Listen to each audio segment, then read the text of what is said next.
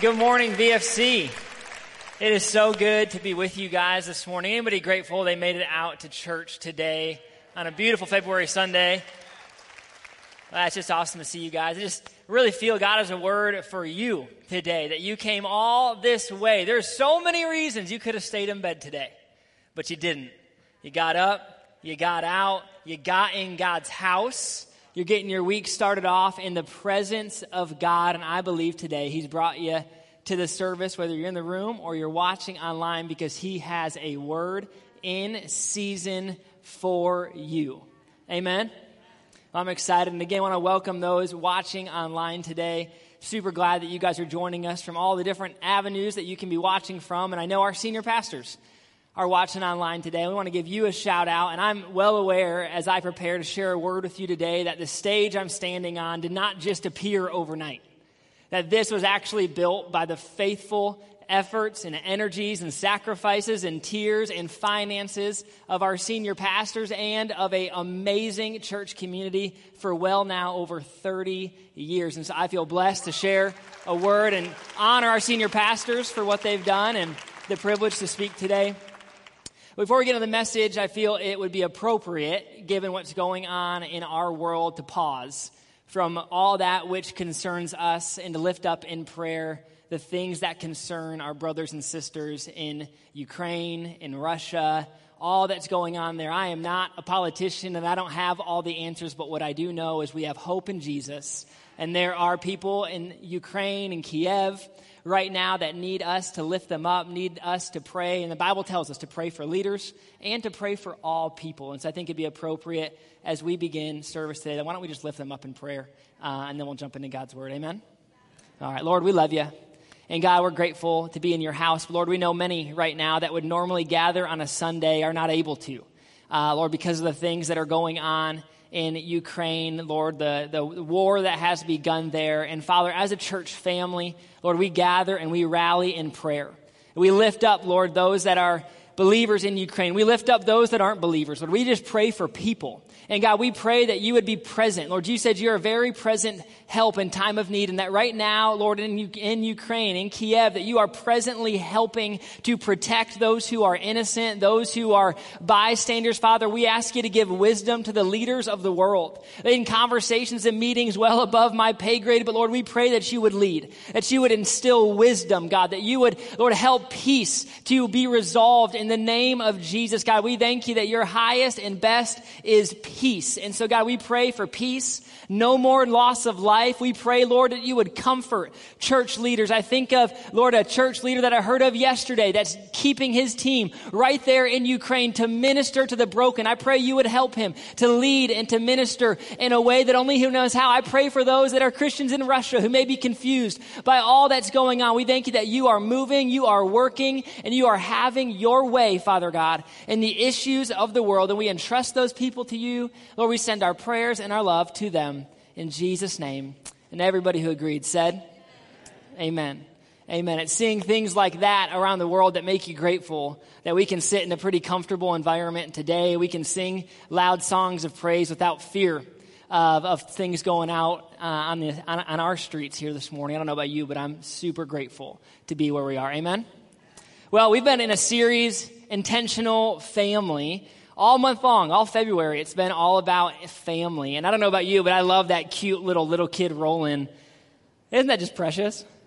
I love it. And so we've been talking about all month family. We've been talking about marriage, parenting. We've been talking about relationships, dating, talking about how we can, in a world that is crazy, in a world that there is a lot of distractions, a lot of things to pull us away from the truth of God's word, how do we, you and I, in this everyday world, how do we raise families? How do we have marriages? How do we do friendship in a way that pleases and honors God? And I don't know about you, but as a new parent myself, I have loved this series. Been encouraged, reminded about what it means to be a husband, what it looks like to be a dad, how to be a son, and how to be a son of God. And as we wrap up our series today, I want to just shift a little bit of our focus. We've been talking about family. We've been talking about our natural families. But this morning, as we close our series, I want us to zero in on the family of God. You see, all of us in the room, we all have individual families, but there is something that unites us from the back row down to the front row. And it may not be the blood from the families that we were raised in, but it is the blood of Jesus and the fact that we've been adopted into God's family. And today I want to remind us and encourage us, exhort us about the reality of what it means for us, you and I, to actually be called God's kids. And I believe by the time we're done today, that man, we are going to want to just be so much closer to our Father. If you have your Bible, we're going to look at Ephesians chapter 1, and then right after we'll look at Romans chapter 8 as our text to get us started on this journey talking about the family of God. But we'll start in Ephesians chapter 1. We're going to read verses 3 all the way down to 5. And I want you to hear the family language in this passage of Scripture. It says this: "All praise to God, the Father of our Lord Jesus Christ, who has blessed us with every spiritual blessing in the heavenly realms, because we are united with Christ, even before he made the world." Can you say that? Can you say, even before he made the world? God loved us, and he chose us in Christ to be holy and without fault in his eyes. God decided in advance to adopt us into his own family by bringing us to himself through Jesus Christ. This is what he wanted to do, and it gave him great pleasure. It's an awesome scripture. Let's jump to Romans chapter 8. We'll read in verse 15. Similar language here. Paul writes to the church in Rome. It says this: "So you have not received a spirit that makes you fearful slaves. Instead, you received God's Spirit when he adopted you as his own children.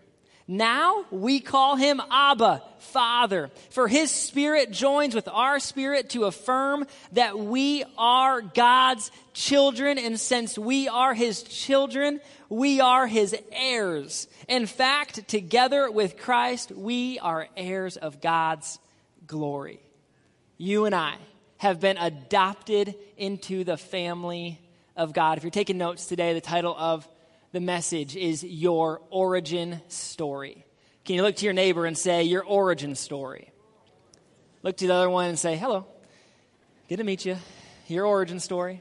Let's pray. Lord, we love you. We love your word, God. And as we dive into it today, I pray, Lord, that it would not be the words of man that are heard, but it would be the words of God. I pray that your word, it would be illuminated to our hearts, that we could learn and grow in understanding our origin story in you. I thank you, Lord, for a great morning. I thank you for speaking to people, ministering, healing bodies, breaking chains, doing what only you can do. God, we are hungry for you today, and we lean in to your word with fresh, open hearts. In Jesus' name we pray. And everyone who agreed said, amen.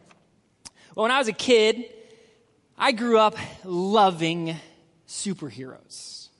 Superheroes. Anybody like superheroes out there? I said I was a kid, but just to be honest, I still love superheroes. And what Marvel's done with movies, right? It's just taken the superhero experience to a whole nother level. But as a kid, I in particular loved Spider-Man. Not this new stuff we got going on, the original Tobey Maguire, the goat of all Spider-Mans. I got a couple claps, couple boos, made enemies right away. I love Spider-Man. And this is his story. It's pretty amazing. He's an everyday, ordinary guy. A lot like me. I mean, I'm not, an ordinary guy. I got some muscles, but working on it. Kurt's helping me. So, but Spider-Man, he was an everyday, ordinary neighborhood kid. And then what happened? He got bit by a spider. Well done. He got bit by a spider, and all of a sudden he wakes up and he has superpowers. As a kid, I used to lay in bed dreaming about being bit by a spider at night and waking up with superpowers. It hasn't happened yet, but I'm still hanging on to hope. It could. Seriously, Spider-Man's an amazing guy. He can shoot webs. He has super strength. He can climb and do all these things. And superheroes, they just have a way about engaging us, everyday, ordinary people, with the thoughts of something grander, the thoughts of What would it look like? What would it mean for you and I to have superpowers? And at the core of every superhero story, the very core is what is called an origin story. Have you guys ever heard of an origin story? For those that don't know, an origin story is a backstory. It's an established background narrative that informs the identity and motivations of a hero or a villain. An origin story. It's the story of how the hero or villain became who the hero or villain was. It's the story about Spider-Man getting bit by a spider. It's the story about Spider-Man witnessing his Uncle Ben be murdered, and it put within him a passion to go fight crime and to use the powers that he got through the spider bite for good and not for evil. An origin story, the backstory, how you got to where you got, how you became the hero we know that these heroes had become. I love a good origin story. There's nowadays with all the Marvel things they do, there's lots of movies that they're going back and they're telling the stories of these heroes or villains and how they became who they became. And as I was thinking about us, thinking about the family of God, I have a question. Did you know that you have an origin story? Yes, you have an origin story. Now, you may have not been bit by a spider, but all of us, we all have an origin story. We all have a backstory of how we got to where we got, of how our identity that we have today was shaped and was formed. We have a backstory, a narrative of how we became the people that we are today. And for many of us, our origin story, it's knitted within our family of origin. We've been talking about that quite a bit this whole month, talking about family, talking about the families we're raising, but also talking about the families we grew up in. And for many of us, our lives, our sense of identity, our sense of understanding of this world, our sense of being, it was developed very early on in our family of origin. Now, as a room this size, of course, there's many in the room that you had an amazing family of origin. You grew up in a household where there was love and protection and care, where words of encouragement were spoken over you, where maybe even you were taught the principles of God. And I know in a room this size that might not be everybody's story. That others in the room may have grown up with a very challenging family of origin, where you were hurt, where you were betrayed or rejected or told you weren't good enough, where the love that you so desired to receive from mom or dad or an adult figure in your life, it wasn't given. In fact, the opposite was. And in a room this size, all of us, we got to where we are today because of experiences and moments and words spoken in our backstory. And the challenge for us as believers is that while our origin story, it matters. That's why we're talking about raising godly families. That's why we're talking about our family of origin. That when we become Christians, here's the tension. We were never meant to pull our identity from our family of origin, but from our new adopted family in God. We've been given a new origin story. Remember the verse, when you get saved, what did John 3 say? It said that you would be born again. You actually were born again. 2 Corinthians 5, what does it say? It says that anybody who believes in Jesus actually becomes a new creation. The old is passed away. Behold, all things are becoming new. Romans 12:2, it says that we're to be transformed by the renewing of our mind. What does that mean? That means that we have got to go through a process of learning how to see ourselves the way our new family of God, who the new family of God says we are, as opposed to who our family of origin told us that we would be. We have a new family, and you have a new origin story. And so the good news this morning is I don't know if your childhood was amazing or if your childhood was difficult. I validate the experience and I think it's worth us processing, but there is good news today in God's kingdom. And the good news is this: you are in the family of God and you have a new origin story. This is the key point right here of the message. In Christ, your identity is not found in your family of origin, but in your true origin story. Let me read it one more time. In Christ, your identity, who you are, how you understand the world, how you understand yourself, that which makes up the core sense of your being. It is not found any longer in your family of origin, but it is found in your true origin story. And with our time remaining today, this is what I want to talk about. How do we understand our new origin story?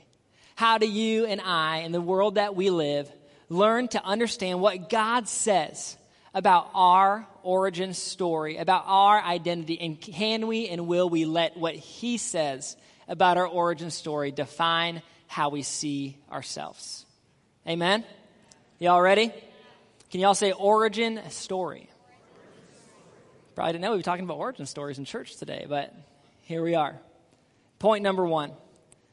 First, in understanding our origin story, we have got to understand and to know that we were created.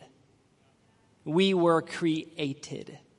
Genesis chapter 1:27, it says, "So God created man in his own image.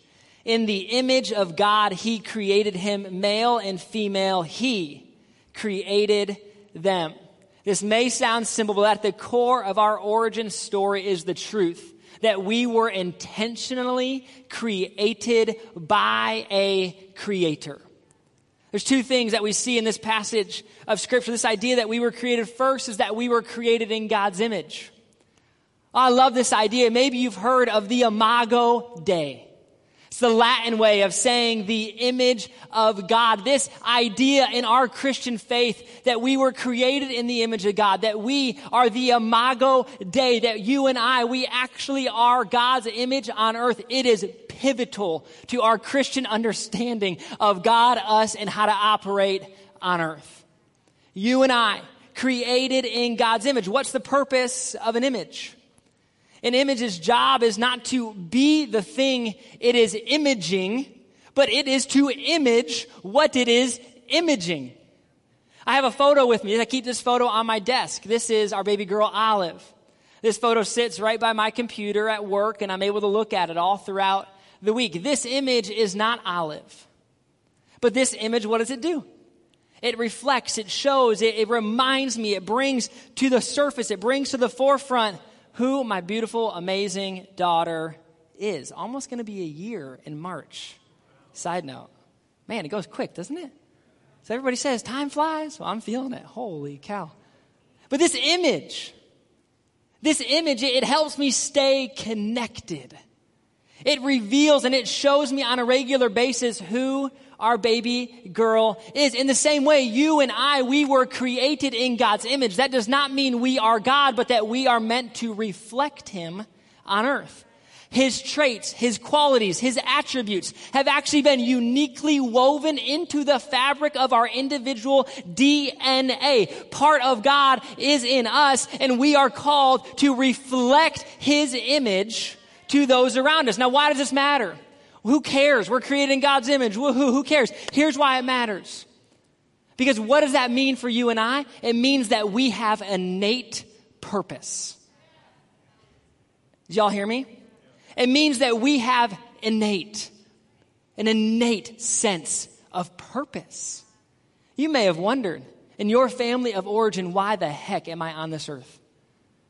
Just a random blob on the planet at this time when there's all sorts of crazy things going on and there's a long history of civilizations hurting and killing and doing all these wild things. And here I am, I'm showing up today and I'm taking up room and a seat and I'm just kind of living my life. What is my purpose? Have you ever wondered what your purpose is? Your purpose is simple. It is to be the image of God.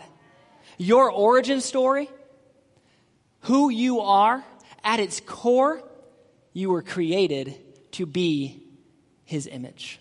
You have purpose. You were created on purpose, with purpose, for a purpose. Amen? The second thing we see from this passage of Scripture, we were created in God's image and we were created with intention, with detailed intention. Turn your Bibles over to Psalm 139. I love this passage of scripture. Listen to the individual intention God created you with. I think somebody needs to hear these words today. It's God's words about you. Psalm 139, it says this: you, speaking to God, made all the delicate inner parts of my body, and you knit me together in my mother's womb. Thank you, God, for making me so wonderfully complex. And all the husbands said, it finally makes sense. Your workmanship is marvelous. How well I know it. You watched me as I was being formed in utter seclusion. As I was woven together in the dark of the womb, you saw me before I was born. Every day of my life was recorded in your books. Every moment, it was laid out before a single day had passed. Wow. When God created you, he did so with intentionality. Every part of you and I was handcrafted by God. Your oddities, those things that make you weird and different and goofy, they were actually handcrafted by a loving Father with intention and with purpose. Your goofy laugh, it was created by a God who loves you and knew you would bring joy to a room unlike anybody else could. Your long fingers that made you feel a little awkward and long and strange, they were actually handcrafted by God. They are not a flaw. They are by design. Your quirky walk, your things you do that are just strange and different, the way you were knit, you were put together. It was on purpose in your mother's womb. You may have been told in your family of origin that you were an accident. You may have been told that you were a mistake. You may have been told that you were ugly or didn't have value. But our new origin story tells us something different. It tells us that we were knit together, fearfully and wonderfully made. We are a unique craftsmanship of the Most High God. You have purpose and you were created with intention. That is your identity. Did y'all hear that? That is the truth about who you are. If you're watching online, that is who God made you to be. So when the enemy comes with doubts about your value or your worth, or if you're accepted, or if you have purpose, or why you're here on this planet, or if anybody's ever going to welcome you or love you or know you, God's word says that you are already loved, accepted, and known, created on purpose for a purpose, with his hand intentionally wiring you. There's no room for insecurity. When we understand we were created by God on purpose for a purpose, that's your origin story. Everyone say this. Say, I was created. Secondly, we are loved.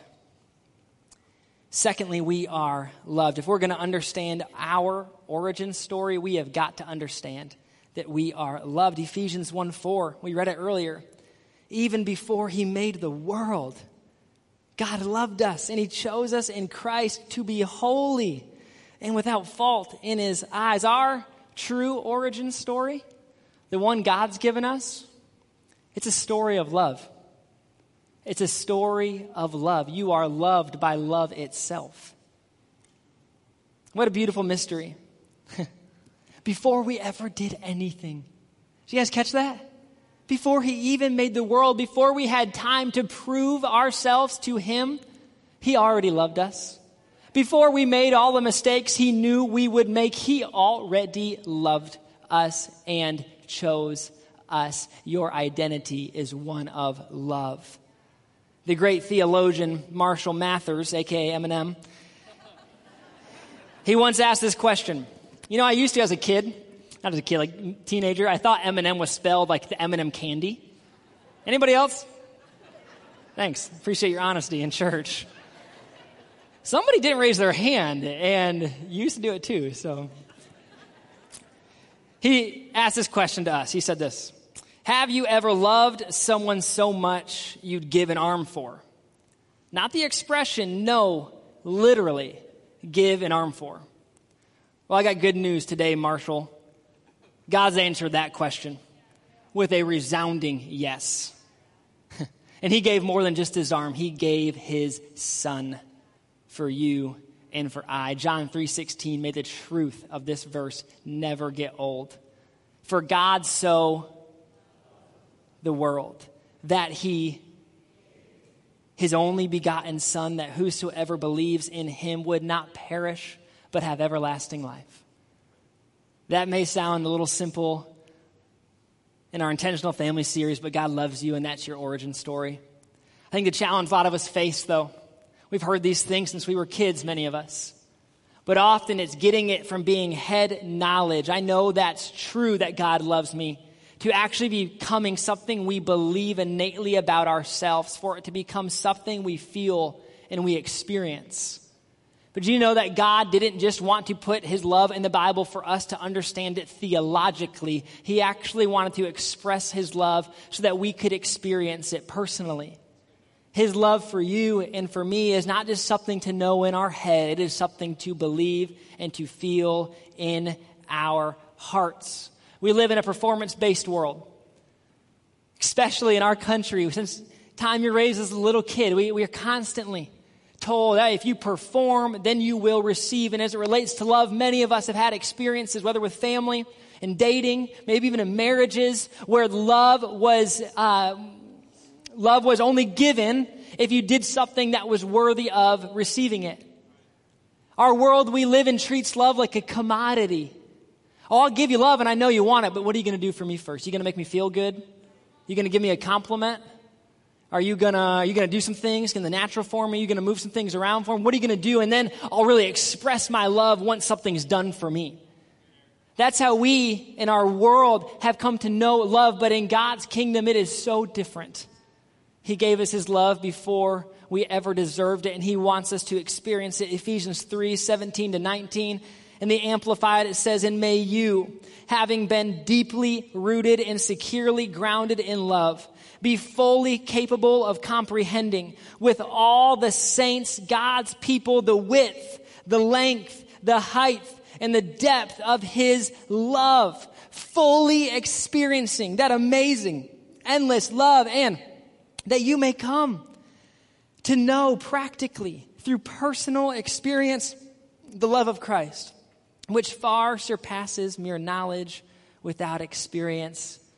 His love, it has widths and it has depths and it has heights. It is a four-dimensional love that we don't just taste one time in our life and we're all done with that. It needs to be re-experienced every single day to live in, to know, and to believe that our God who created us, that he actually loves us. So how do we do it? How do we make his love real? How do we experience it? Well, I think it looks like soaking in on that scripture we just read. I think there's a lot of ways to experience God's love. I think we learn to be aware of it. We learn to see it in our lives. We watch our children laugh and we get a picture of God's love. We listen in on a long drive to the still small voice on the inside of the words of affirmation God is speaking over you. We get into his word. And we let the truth of his word define how we see him and how we see ourselves. One thing I do, I like to sing. Not publicly. And this may sound strange to a lot of us, but I think there's something about us singing about God's love. You guys remember the song? He loves us. Oh, how. Can you help me out? Us. Oh, how he loves us. Oh, how he loves. This week, when you're feeling unlovable, maybe bring those lyrics back to your heart. He loves me. Oh, how he loves me. Oh, how he loves you. Oh, how he loves. Singing about God's love, it does something to make it real. So I don't know what your family of origin has said of you, has spoken over you. I don't know what rejection you may live with. I don't know what words of death were given to you at some point in your life. You may look at your family of origin and the story you see as one of not being loved, but can I encourage you today to look at your true origin story? Oh, and get it in your heart. You are loved by God. Everyone say this, say, I am loved by love itself. Finally, as we close, number three, Maheen, you can come and play if you'd like, is this: we were adopted. We were created. We are loved. And finally, if we're going to understand our origin story, it is vital that we understand that we were adopted. Ephesians chapter 4, we read it earlier. God decided in advance to adopt us into his own family by bringing us to himself through Jesus Christ. This is what he wanted to do, and it gave him great pleasure. Galatians 4:4-7, it says, God sent him, Jesus, to buy freedom for us who were slaves to the law, so that he could adopt us as his very own children. And because we are his children, God has sent the Spirit of his Son into our hearts, prompting us to call out, Abba, Father. Now listen, you are no longer a slave, but you are God's own child. And since you are his child, God has made you his heir. What a beautiful progression. Did you guys see that? First, we're set free from slavery. We were all slaves to our own sinful nature, all slaves to the law, but Jesus came and he set us free.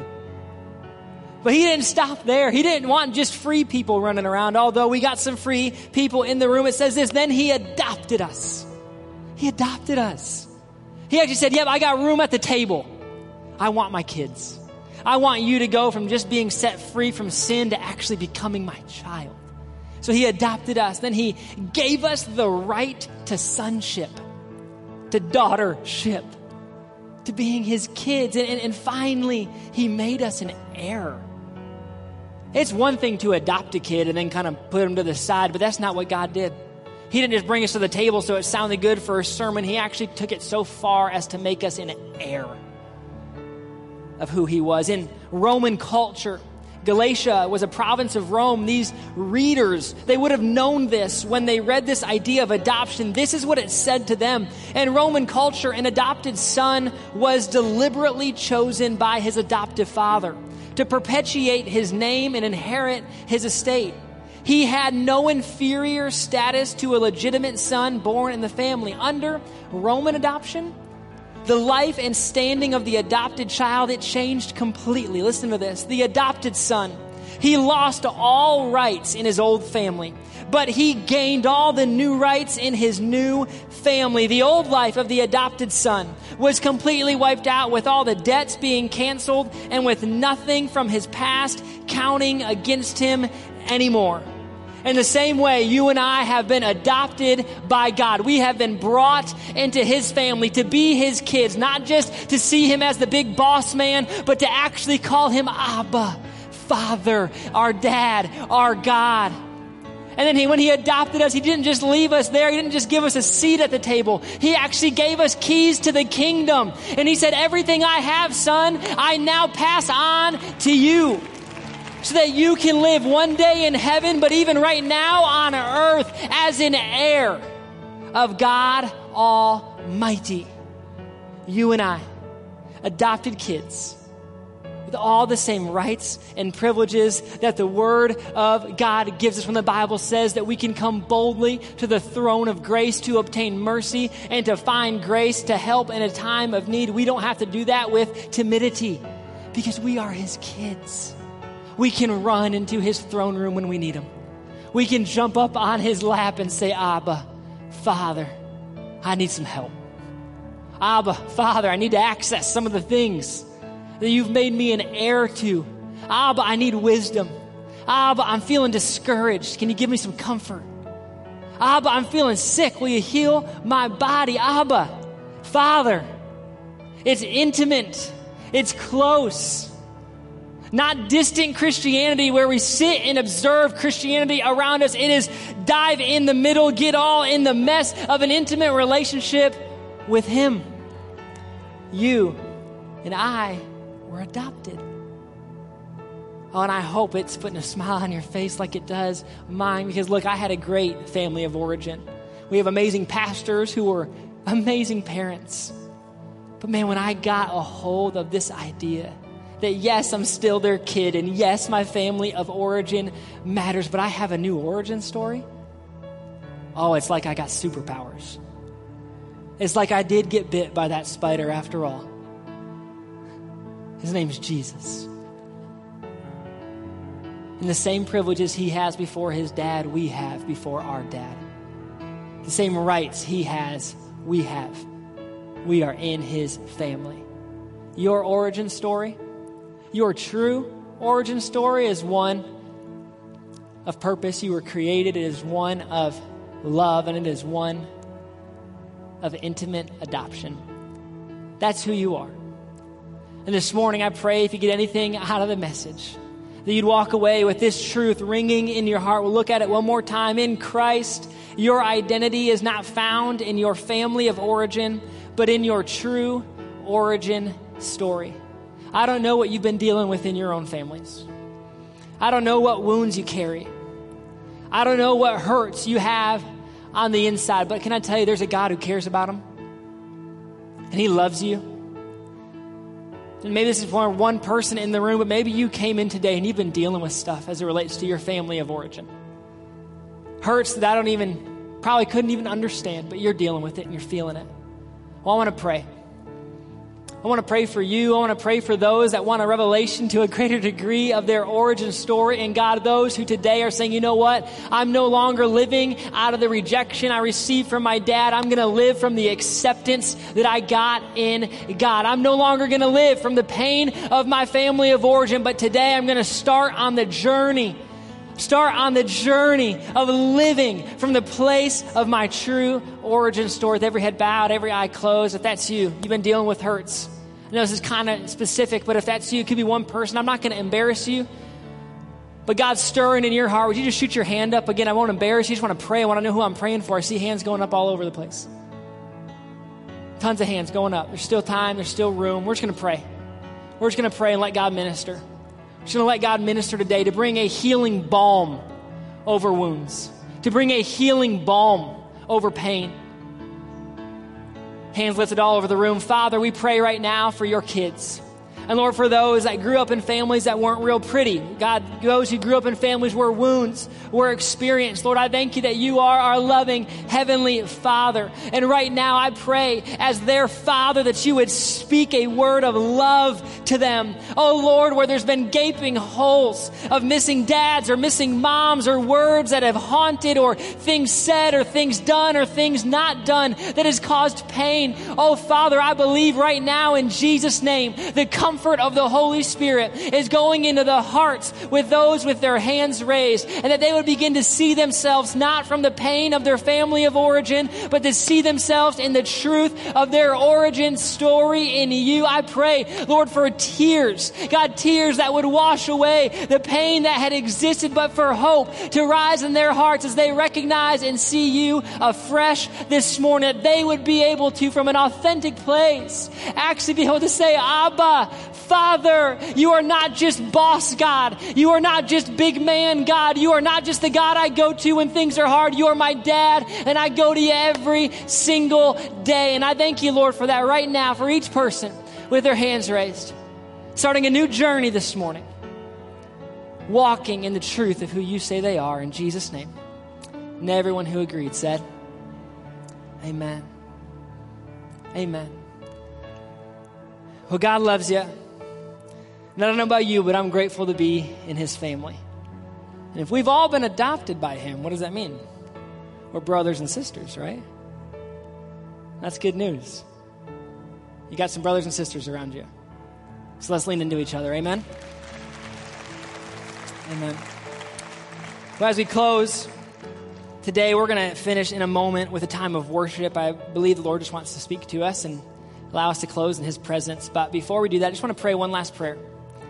And if you're here this morning, or maybe you're watching online, kind of checking out this whole church thing, but maybe you've came in today and Jesus Christ is not the Lord of your life, that you are not confident, you're not sure. Is he?